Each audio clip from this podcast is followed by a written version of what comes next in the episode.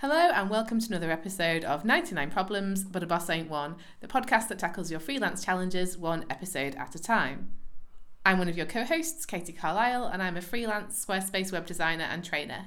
Hi, my name is Michelle Pratt. I'm owner of Dive Deeper Development, which is a management and personal development coaching and training business. And today we're going to be talking about a topic that impacts all freelancers at some point, and that is rejection. So, rejection doesn't feel especially good, but being able to deal with it well and even actually use it in a positive way is going to set you up for freelancing success. So, Michelle, why is rejection actually important as a topic to talk about? Okay, well, I think uh, rejection is a really important part of life, of course, and it is also part of the deal when you go to work as a freelancer. So, competing for work comes with the territory, and of course, whenever you're going to have to compete for work, there's always going to be times when you don't come out on top. That's a good thing, though. I mean, sometimes rejection can be really useful. I mean, you're not going to be right for every client, and not every client is going to be good for you. That said, it doesn't feel great. I mean, it's not a nice thing to no. experience, especially when you are the business. So it feels a bit more personal, maybe, than if you were employed, and it and it can dent your confidence if you're exposed to too too much. So this ability to be able to manage or deal with rejection is a really important part of being a freelancer, and to have a healthy relationship with it as well. And that's a really good point you make about the healthy relationship with rejection because with it feeling so rubbish, it can be tempting to avoid anything that might lead to rejection. So, I mean, maybe one of the questions is, yeah, should we should we try and avoid rejection so that we don't feel bad? I would suggest trying not to avoid rejection too much. I would suggest that um, I wouldn't put yourself in a position where you have to you know you're repeatedly facing rejection unless you're very resilient which is something else we talked about. Um, you don't want to face it too much it can hit your confidence but we also shouldn't try to avoid it com- completely. Uh, that said katie i do think there are ways you can minimize rejection and, and i know we were talking before about being a good fit. So when rejection happens it's well you know it's not necessarily personal. It's just that maybe either culturally you're not the right fit with a client or sometimes what you're offering isn't what they're looking for and that's not personal that's that's just business. So you know so i don't think we should avoid avoid rejection. You know that can have some benefits but if you as you get more experience as a freelancer you get a sense of who your proposition is good for which kind of clients you're really good at working with and over time you'll start to learn what works and you'll only begin to pursue the work which is a really good fit for you. I think when you first start out you want to be accepted by every, anyone and you want to take on any work and you might not know what a good fit is for you so you're probably going to get a bit more rejection but i definitely i don't know about your experiences katie but i definitely think over time you start to hone in in on those really sort of uh, productive relationships. And then then if you're focusing what you're doing with the right proposition for the right needs with with the right people the chances of rejection disappear because um, you know I remember applying for a piece of work once Katie and I was thinking, oh my God, this is me, you know, like what you want, all the things you're looking for, I have all those in abundance. And your values are very close to my values, and we're passionate about the same stuff. This is an absolute no brainer. So I didn't even know there were something crazy, like hundreds of people applied, and they only took 16 in the whole country, and I was one of them that was successful. And the reason is, you know, my attitude was, well, this is what you need, this is what I have, we're a great fit, all I've got to do is explain that connection. And lo and behold, successful despite the odds. You're not going to get rejected as much in those situations, I think. Yeah, exactly. I think we, we were talking just before the episode about actually we've we feel kind of you know I, I've almost kind of said oh yeah I've been lucky I've not really had many rejections and actually I think part of it is that some of the things that other people would consider re- rejections I reframe and don't see them as rejections but a, lot of it is like you say michelle is actually only really going for the pieces of work that i think are a really good fit rather than just kind of trying to cast a really wide net. And i know especially if you're new and starting out or if you're in an area where there isn't as much work available that's really hard and you kind of have to go for things and kind of take a bit of a punt you know and there probably will be more rejection in that scenario. But if there's any way for you to just be really targeted like I think I've probably mentioned this before on the podcast, but when I first started out, I was using one of the job sites, um, People Per Hour, to try and get some work. And I think I read on the website at the time, most people got one out of every 18 jobs they applied for. and I was getting one in three. And that was because I was being super, super targeted and specific and only going for the proposals where they had, you know, a really clear brief and a decent budget and everything else. I wasn't just kind of scattershot, like going for everything, because that would have been a waste of my time. So I think in terms of that kind of avoiding rejection, it's that don't don't avoid it because you're like scared of putting yourself out there, but you probably can minimize your rejection by being strategic with what you go for but you just need to ask yourself am i you know am i being am i calling it strategic because i'm scared of actually going for this bigger piece of work and i think especially as women we need to be really mindful that we often think that we're underqualified for things and you know not to kind of make massive like generalizations about gender but i do think that from you know having spoken to women about this men are more inclined to go for jobs that they don't have all the qualifications for or go for a piece of work, whereas we're not. And so I think we kind of then, I don't know if it's that we're anticipating the rejection or something. So I think don't let that hold you back and have a go at that, even if you don't tick all the boxes. If it otherwise, if it's something where you're like, okay, I don't meet all of the spec, but I would do a really good job at this, don't let that hold you back. But yeah, you can kind of avoid a little bit of rejection by being quite targeted and and specific and working for people who are a, a good fit for you as well definitely yeah, I mean, Kate, the only time I ever sort of remember being, like you say, not had rejection for a while because I've been in business long enough to, to find those good fits. But I, you know, where I have been rejected, it's where yeah, an opportunity's come out and I've speculatively put a CV in or speculatively put a proposal together, but my heart wasn't really in it. And I remember going to one thing for a coaching role, and I totally tanked. But that, but but that was just because they had a very fixed idea of what coaching was in that environment and it wasn't what I do at all. So it turned out to be a good thing. And and you know, sometimes as well, I've had it before where I've not got something I've applied for, either a position or a piece of work or something. And it's that feeling of like utter relief when you get rejected and you're yeah. like, do you know what? I actually really shouldn't have gone for that. But I kind of put myself out there and I'd be in a really awkward position if I'd got the work or if I'd got the role. Um, I know I applied for a voluntary role in relation to an, an, an, um, an industry association and like they'd asked me to apply and they'd asked me as a favour to nominate somebody else for the same roles. It was like it was kind of this like voluntary kind of group. They'd asked me as a favour to, to nominate somebody else and this somebody else ended up getting the job and not me. And I was like, oh, okay. But actually, literally, when I got the call, I was so relieved. And then they called me again to say, someone's just dropped out. There might actually be a space for you afterwards. And my heart sank. And I said, actually, I don't want it, even if that happens. And, and it was just that kind of, yeah, I think you know sometimes when it's actually not a good fit, even after you've submitted it when you kind of have that sort of slight hope that it's not going to happen. oh, I've been I've been rejected. I've done some things before where like uh, they've asked me to put something in, or they've asked me to do something to a low standard, and I'm thinking if you accept me after this, I will almost not respect you. Yeah. Because either you've put constraints where I couldn't be at my best, or I've kind of just speculatively put my proposal in and I kind of won't respect you or your standards if you accept this as, as the standard. So it's quite funny.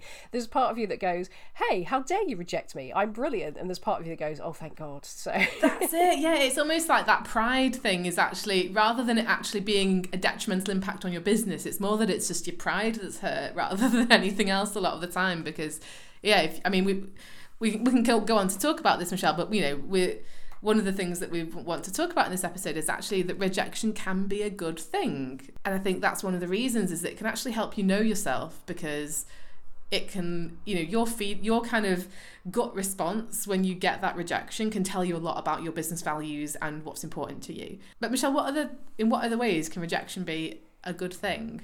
Yeah, I, I think, I, I mean, one of the things is you mentioned, Katie, just handling it. And I think if you handle it well, it can make you stronger. And there is something really empowering about being blase about getting rejected. You know, there's sometimes I've told people my price, or some people I've told my proposition because they've inquired tentatively. And they go, okay, well, that's not for me. And actually, I'm like, well, that's fine. You know, I, I just completely cool, completely fine with the fact that that's not a good fit for you.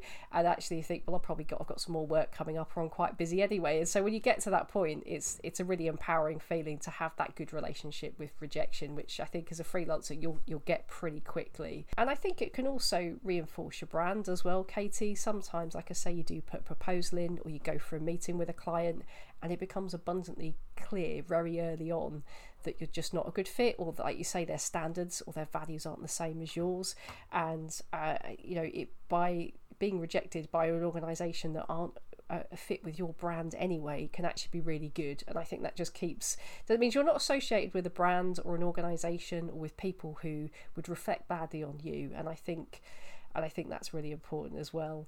And i think it, it can be good um, feedback as well uh, in terms of what do you want to provide for your clients? Is what you're providing good? Is it correct?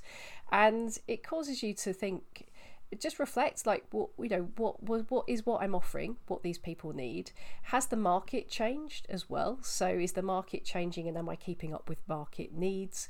And so you get that feedback about what isn't is and isn't right for the client, but what isn't isn't right in the industry generally. So if you're finding a trend that people are asking for certain things, then it allows you to flex and respond to it. Because I know after the pandemic, Katie, lots of people in my industry were training people face to face. Then they had to go to virtual. That was a, a, tricky one, and they were getting rejected because they couldn't deliver virtually. Now they're telling they're rejecting clients because they they don't want to go traveling anymore, and so the industry has shifted. And actually, some of those people were finding they were getting rejected because they couldn't flex to what people now needed quickly enough.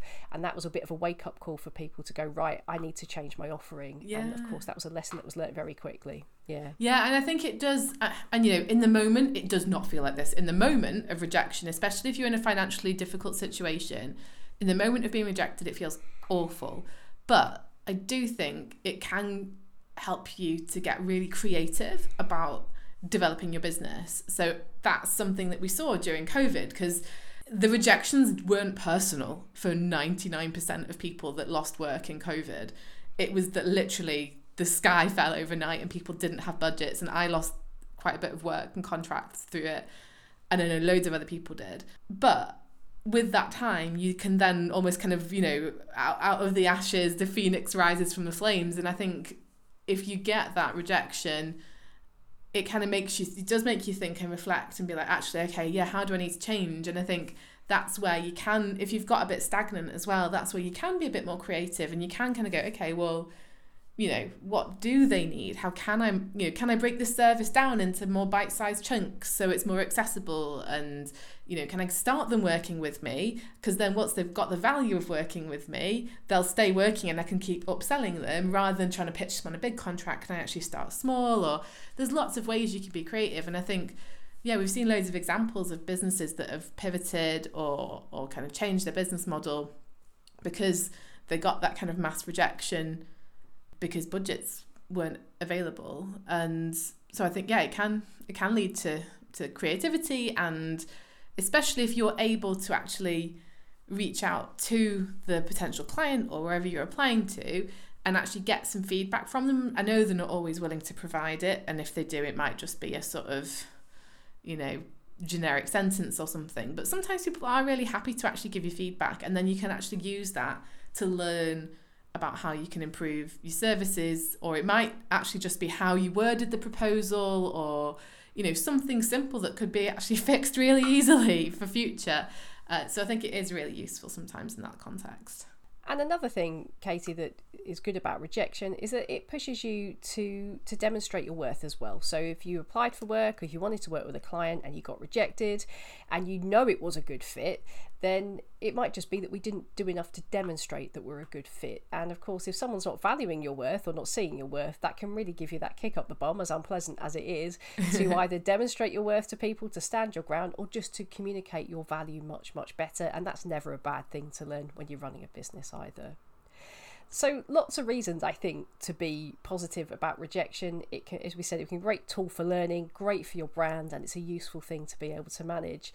Let, us talk about some tips about how we practically deal with rejection because although we talk about it being good, it still doesn't feel very nice, and it is useful to be able to cope with it well. So, Katie, any tips from you about what we can do to cope with rejection constructively? I think the first one I'd say is actually I kind of touched on it earlier, but actually I think try and maybe reframe the rejection because I, I find that really helpful. I think we've talked about reframing things before on the podcast, you know, like collaborators rather than competition and stuff. And it sounds a little bit like you're just trying to sort of delude yourself, but I do think it genuinely can make you feel more positive about a bad situation. So I think for me, it's about, you know, it's not a rejection, it's not personal. You know, it's just that this wasn't a good fit, and maybe I dodged a bullet or I learned something. But it's, yeah, kind of the first thing I'd say was, yeah, can you reframe it so it doesn't hurt so much? And it actually, it's kind of, I don't want to be cheesy but like, oh, it's a learning experience. But can you reframe it to actually make it feel like something which isn't so horrible and kind of go, okay, well, it is what it is. It's a shame. Here's what I've got from it. And actually, kind of, yeah. even like, you know, specifically, like, okay, well, I spent a lot of time on that proposal, but actually, I've now got the, the kind of outline for any subsequent proposals. And that I've had that before where I've put in a proposal, got rejected, had another opportunity to put in a proposal with a very short turnaround time and I was so grateful that I had done the previous one because I then had the basis for tweaking it for the subsequent proposal which I then got. So you know you never know what's going to come of something and I think that's maybe something else in terms of coping with rejection is knowing that that rejection doesn't necessarily mean the end of everything.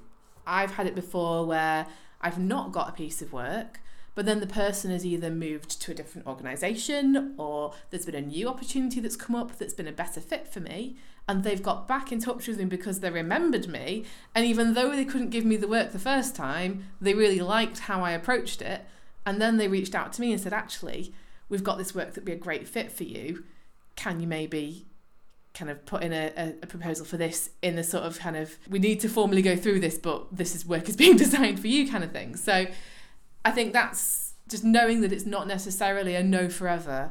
It's just a not now in some cases. Yeah, and I think people, the same people, as you say, will will possibly work with you again. It wasn't like it was a total disaster, and people know that th- that people grow, that they change, uh, and they may even recommend you to, to somebody else. So it's don't think if you fail that client once, you'll never be able to approach them ever again. As long as you can demonstrate you've learned, um, or you know their needs better, then it then, then it doesn't really matter. And I would probably add to that, Katie, just be be kind to yourself as well. So being rejected does hurt, as you say, it doesn't feel very nice. Allow yourself to feel a little bit hurt. Don't wallow in it, but just just be kind and and just understand that yeah, okay, it's disappointing, especially when you invest so much in it. It's natural to be disappointed, um, and yeah, just just as you say, that reframing you were talking about can be a way of being a little bit kinder to yourself. It, beating yourself up probably isn't going to do anything yeah. constructive either. But you're absolutely right. You know, acknowledge and validate your feelings rather than trying to shove them down uh, when I talk about reframing, I'm not talking about just ignoring my feelings. It's it's more just kind of like, huh, okay, yeah, that hurts for a minute. You know, like when you stub your toe, you're just like, ow, this is a world of pain, but it goes away quite quickly, and then you can be like, okay, what am I going to do now? And I think that's the thing, the next step of like, yeah, ow, that hurt. What am I going to do now? What's next? And I think you know what you were right about what you were saying, but don't take it personally. And I think if it wasn't a good fit, then it wasn't a good fit and it wasn't going to be and I think the other thing to remember is like I said earlier like I've had work where I've been invited to tender and I've probably been the one they had in mind and unless there had been an amazing other person I was probably in line to get the work but they have to have three proposals to meet the compliance yeah. and everything and you never know when you're one of those people who the work isn't designed for. So it really isn't personal a lot of the time. It's a frustrating situation to have put time in when the work has been kind of designed with somebody else in mind. But it, you know, that happens so often and it really isn't personal. And I think there's probably a lot that could be done around the procurement process of when you kind of go for work and if you are putting in quotes or applying for jobs and things like that. But it, it really isn't personal. Yeah, and Kate, sometimes they might give you might get feedback which suggests it is personal, so they might tell you that you were the problem. I mean, take that take that feedback on board. Try and understand their perception. It may not be reality, but see if there's anything you can do about the perception or anything that gave that idea. But also understand that some of these people giving you the rejection are not very good at giving feedback. They just don't mm. have those mm. skills. So I, I mentor young people to apply for jobs. Sometimes a lot of them are getting rejected for jobs, and I'm saying to them, look, don't take it personally. I have worked in a business and I have been that internal customer, and I know some of the people that have conducted interviews, or I know some people that have been judging the tender process, and they are not very skilled feedback givers. Um, and quite often, the way these things work is that client um, they have a day job, they're very busy, and then one of their colleagues or their manager hauls them over and says, Hey, you, we've got a tender to look at, or you've got someone to give a job to, we're doing interviews. Get your backside in the meeting room in one hour. I need you to, to take notes. I need you to do the judging and that person thinking, what a faff, you know, I'm not skilled for it, I'm not trained in it, I don't enjoy it, and now I've got to go and give the feedback. They don't have the skills. So, you know, if it is personal feedback, take it on board, uh, try to see if that is a true true thing. Think about those perceptions, but also understand that the people on the inside of these businesses, they don't always have the skills to handle these things well, or even make judgments. People by training um, into businesses, they don't know what they're buying. And it's the same with your websites. And the other thing I'd say, Katie, is that it is your client's prerogative to run their business however they want. And that's nothing to do with you. So sometimes your client says you're expensive and you know that you're not, or you're not flexible when you're simply just trying to steer them from making a costly mistake. Yeah. So you can do the best to to say why your approach is better in the long run but leave it be and always leave egos intact as well. I mean, they may come back when they've realised that their quick fix was a mistake. Do you know what? They might not. They might want quick and dirty. And and and again, I've been that internal customer, and I've like literally not had the budget. I'm like, yes, your proposal is brilliant, and that's exactly what we need. I just cannot get the sign off. Or yes, I know that your your proposal is good, but the director wants to get results for his director really quickly, and he just wants to show his boss he's getting stuff done. He wants to go for the quickest solution. Yeah. It's madness. I know it's madness. I just can't get sign off for this. So yeah. either way, it's it's their choice. But I would also say don't ever publicly criticize them for taking the cheap or easy route it's not a good look. Just accept that that was their business decision. They've taken it for pragmatic reasons, for right or for wrong. It's up to them. That's not about you. Yeah. That's the only way I can think to say it, Katie, really. Yeah, yeah. And I think as well, like when when you're, you know, before you even actually put in a proposal or go for a particular job, if there's any way you can have a conversation with somebody and say, what's the priority for you? Is it, you know, value delivery? Is it budget? Like the kind of biggest contract I've ever got, I had a conversation with them first, and because I said, "Is there even any point applying? It's face to face work. It was down in Cornwall, and I live up in North Wales." I was like, "I'm going to have to charge you for the travel time. It's not going to be very cost effective." And she said, "We're looking for value, not cost." And that made me feel very confident to charge appropriately for my services and really focus in the proposal was all about how is this adding value? And that was literally like, here's the cost, but this is what amazing value you get for that cost. And so I think if you can have that conversation beforehand, it's going to save you a lot of time. If they're like, budget is our number one priority, you need to just think about, okay, well, if I'm putting in more than that, if I'm not competitive, then chances are I will get rejected, even if that's doing it the right way. Like, yeah, eh, like you said, Michelle, the number of times people will have other snake oil people over promising and under delivering, and that's the client's mistake to make. And like you say, sometimes they will come back to you having realised they've made that mistake, and other times they won't. You there's not much you can do about that other than steer them in the right direction. And if their hands yeah. are tied budgetarily, then that is the situation. Yeah, and I think that's the other one as well, Kate, as well. Just um, when you get that feedback, and, and we say do ask for feedback, so you don't have to be needy, but you can say, you know, what would have made me more competitive, or what made you go with X in the end? It would be useful to me. And again, sometimes yeah. you get that, sometimes you don't. And actually, then you, if you ask that question, then yeah, it just, it can, you can have an idea in the mind about, in your mind about why you were rejected that can be completely different from the reality. And like one of the things we do with our, the software business I run with my partner, when someone cancels their subscription, you know, it's not, uh, they probably just think they're cancelling with a mega business that doesn't know. They don't know it's two people who are running it from their front room. But when they cancel, we ask them, what's your reason for cancelling? And 90% of the time, it's nothing to do with the product. It's that, oh, we we decided to take the business in a different direction, or oh, we're, we're, we've run out of funding and so we don't have the capacity to do this anymore. It's, it's, it's rarely a reflection of the, the tool itself, which is really nice actually for us And then sometimes we'll get some feedback and we'll be like, oh, well, actually, that helps us know what features to build and things. And so, yeah, I think Yeah. it's it is useful. And sometimes it is the problem with the tool, and we just kind of have to go, okay, well, we, we know to you know improve that for future customers next time. Yeah, and I think that humility, Katie, as well, is, is also important. So when we say it's, it's up to the clients to make a mistake and, and you can seek the feedback, I would also say be a bit humble as well. Sometimes I do, you know, especially in the training world, I come across people that say, oh no, you know, this is the right way to do it. My process works like this. And if you don't do this, it doesn't work. And I can't work with you other, otherwise.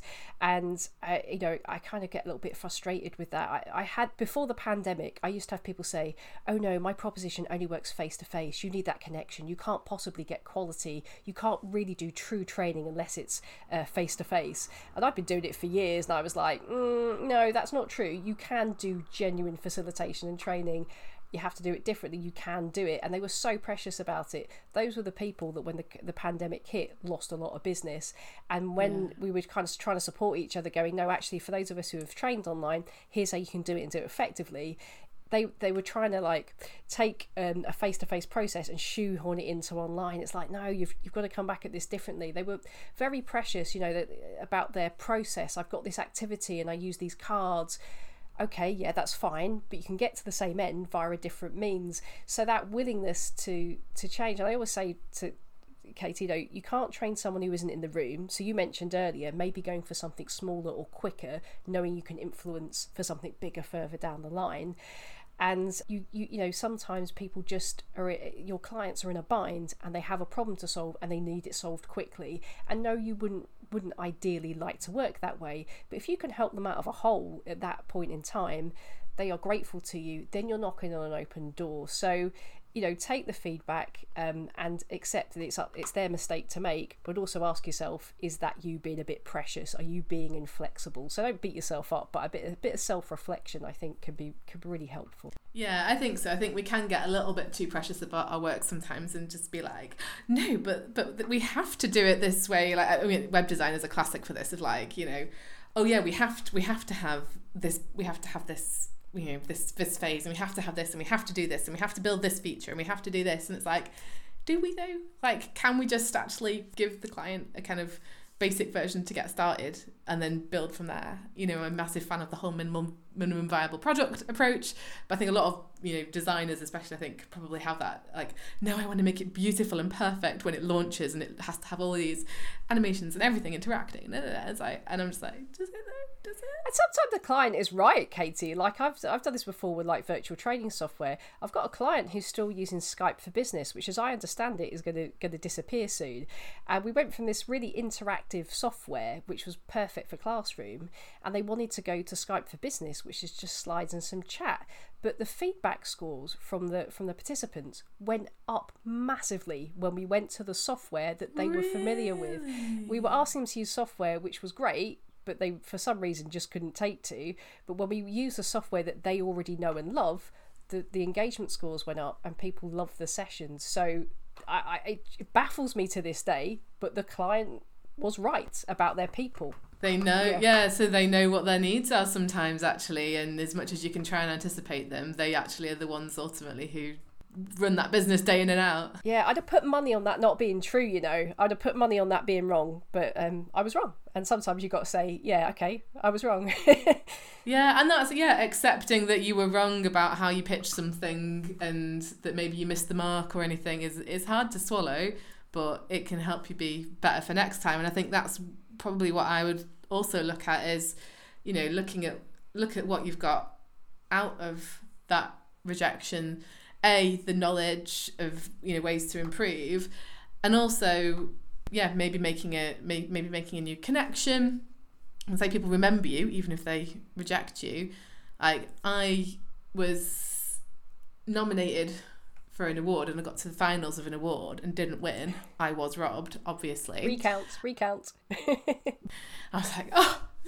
But do you know what? I was I was still a finalist and I'll always be a finalist. And even just being a finalist, even though it felt like a rejection not to win, like being a finalist got me so many opportunities, even though I didn't it was disappointing not to get the thing I wanted. It got me so many opportunities and it got me a really good relationship with the organisation that was running the awards. the award I went for, in hindsight, yeah, what they were looking for wasn't quite what I was proud of doing. Whereas the stuff where I actually got an award, that was what I was really proud of. And so I think that was a better yeah. fit for me. I, well. I think some other things as well, Katie, as well. If you want to cope with rejection well, um, I would suggest um, focusing on your strengths because you know this is a passion of mine.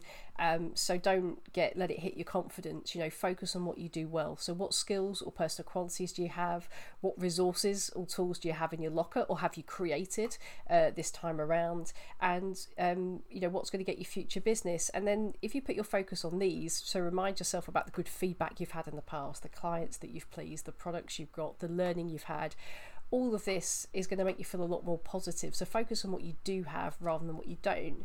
And then maybe actually think about your brand as well, Katie. So you sh- ideally i think you get the best out of your business when you play in the place of your strengths and where your values are. So i would suggest focus on those because you're always going to get this upward cycle. Whereas if you're doing things you love and you're good at in the way that you want to work that feels great your clients are happy and you get this virtuous upward cycle.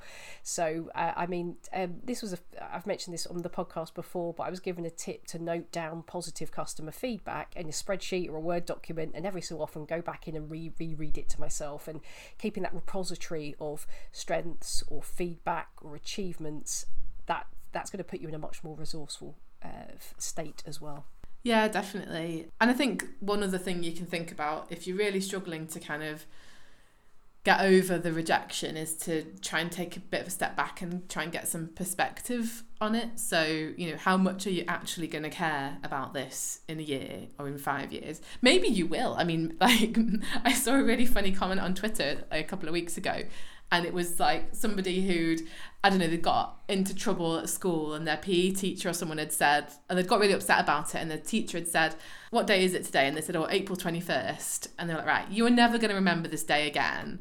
And then like literally they tweeted like 20 years later on April 21st going I still remember. I still remember the injustice. And so maybe you will, but chances are you probably won't, and or at least the the impact will have lessened over a year and, and a five in five years, and maybe it'll even become a funny story to tell or something that you can share with other freelancers where you can kind of pass on your knowledge and wisdom of like, oh yeah, that time I got rejected really badly. Here's how you know how you can avoid doing that. You can kind of pay it forward, and I think ultimately you can try and kind of make your peace with it a little bit and um you know, it is, it, it almost feels a bit like a, a breakup. And we're actually going to be talking about business breakups in a kind of more um, amicable way in the next episode. But it can feel that same feeling of like if you're being dumped and, and you know, time heals that. So I think that's the thing to bear in mind. Yeah, you can make it part of your brand as well. Like sometimes you can make it a badge of honor who you've been rejected by, which is which is great. oh yeah, I mean I love the restaurants or cafes or whatever who have the like worst worst breakfast ever according to Jim one two three on TripAdvisor, and they actually make that a selling point, and I love that. Brewdog put it on T-shirts, didn't they? And their staff started wearing them around around, the, around the bars, so that's good. But it can be part of your brand as well. It's like Stella yeah. Artois reassuring the expensive. You know, um, it yeah, focus your your brand positioning, you know. Yeah, if I ever got some kind of like slight from the Daily Mail, I'd just be like dining out on that for years. Yeah, to be rejected. And also, you know, sometimes you're rejected by people who don't want to pay what you're worth, either because they haven't got the money and that's no one's fault, but sometimes they just don't value what you do. And actually, you kind of want to be rejected by them. And that's quite nice to say, you know, I turned down this or the other, or so and so turned me down. I was actually given this good piece of advice. Um, I was talking to a business owner who was a few steps ahead of me when I first started. And she said, when you tell people your price or your proposition, you want them to go, if they go, yeah, sure, I'll pay it straight away, you've probably priced yourself too too low and undervalued your services. You kind of want a bunch of people saying no to you because you want the people who really value you. So this can be a good thing for your brand and your values too. I think one of one of the final thing, Katie, and we've mentioned this in another podcast episode where we talk about uh, our relationship with failure. But again, another mindset for freelancers. We talk about a good relationship with rejection. A good relationship with failure is similar and equally important. And so one of my favourite quotes is, "Good judgment. We all want good judgment. Good judgment comes from experience. Experience comes from bad judgment." And so we need the bad judgment to get the good judgment. So the faster you fail, the faster you notch up the nose, the faster you get the feedback you need to develop your business. So each no can be a little iteration, a little improvement. Each no thanks is a step for, for, further forward, and you're wiser than you than you were before. So failure isn't fatal; it's a good source of a good source of learning. So I think this is a, a good attitude to have towards being rejected. Yeah, and that's true. We actually mentioned towards the start of the episode about you know should you avoid rejection and maybe just go for the things that are good fit. But actually, the other option is to actually kind of, yeah, desensitize you a little bit to rejection by just putting yourself out there and going for all kinds of crazy things that you probably wouldn't get and just get used to the rejection but at least you've tried and maybe one of those things will work and i mean uh, we've talked about this before our friend Katya a few years ago had like a, a target of failures and she i think she had like a kind of star chart um, and so she had got she got a silver star if she put herself out there and got successful, but she got a gold star if she put herself out there and failed. And actually, she found it really hard to fail because she was putting herself out there for things where she just assumed she'd get rejected, but she actually did get the get the work. And so, but but she said it also really helped. So she failed at failing, was what we're saying. Yeah, it helped her get used to the failure because she was expecting it. So I think, or the rejection, I should say, rather than failure. But uh, we have done an episode in episode six. It was one of our early ones about failure. So again, if that's something that kind of feels again it feels a bit kind of horrid for you to think about like oh don't want to fail don't want to fail then maybe go and listen to that episode and get some ideas about failure as yeah. well. It's a good story. Okay, there's a lovely story of the therapist who's got a, is, is helping a chap who's too scared to ask out women, and he and she said to him, right, here's here's what you got to do before our next session. You've got to go to the department store, stand at the bottom of the escalator, and uh, take ten women, and each woman that comes down the escalator, ask her if she wants to go for a cup of tea with you. And she said the reason why she asked him to do it was, of course, no sane woman was going to go for a cup of tea with this random man but she knew that if he got rejected 10 times just asking for a cup of tea, he was going to understand it wasn't going to kill him, you know, that the, rejection wasn't the end of the world. So she literally got him to experience rejection 10 times over. And the worst case scenario was that someone would say yes and he'd be successful. So, like you say with Katya's chart, sometimes you fail at failing, but that's no, that's no bad thing either. Yeah, exactly. So, hopefully, by now, we've kind of gone through why being rejected is horrible, whether you should avoid it. We've looked at how it can actually be a good thing for your business, and we've given you some tips on practical steps you can take and also ways to deal with just the emotional kind of consequences of rejection. So, we always like to end our episodes with our top takeaways. So, Michelle, if you could just do one thing to cope with rejection, what would it be? I think, Katie, uh, I would say don't take it personally. Take the feedback, but then try to depersonalize it. It is a source of learning. It's not a criticism of you as a, as a, in your worth as a human being. So that would be my one. If if you take nothing else, I'd go for that one. What What about you? I think probably reframing it. That's what I always come back to, and rather than feeling like this is a rejection, looking at it as like, okay, this was just something that wasn't a good fit, and what have I got out of it? Um so try and kind of just to say that actually when i'm talking about that like i am like literally like the world's most kind of panicky emotional like everything is terrible spiraling out of control person. So if i can manage it then you can. So yeah it's not like i'm like super zen. Like i'm the opposite of zen whatever that is. And even i can handle reframing rejection. So um, it is possible. So we'd love to hear your thoughts, as always, around how you deal with rejection and any other topics that you'd like us to tackle on the podcast. If you want to interact with us, we're on Twitter at 99 Problems Cast. That's the number 99 problems and then cast as in podcast. And we'll see you again for another episode of 99 Problems, but a boss ain't one.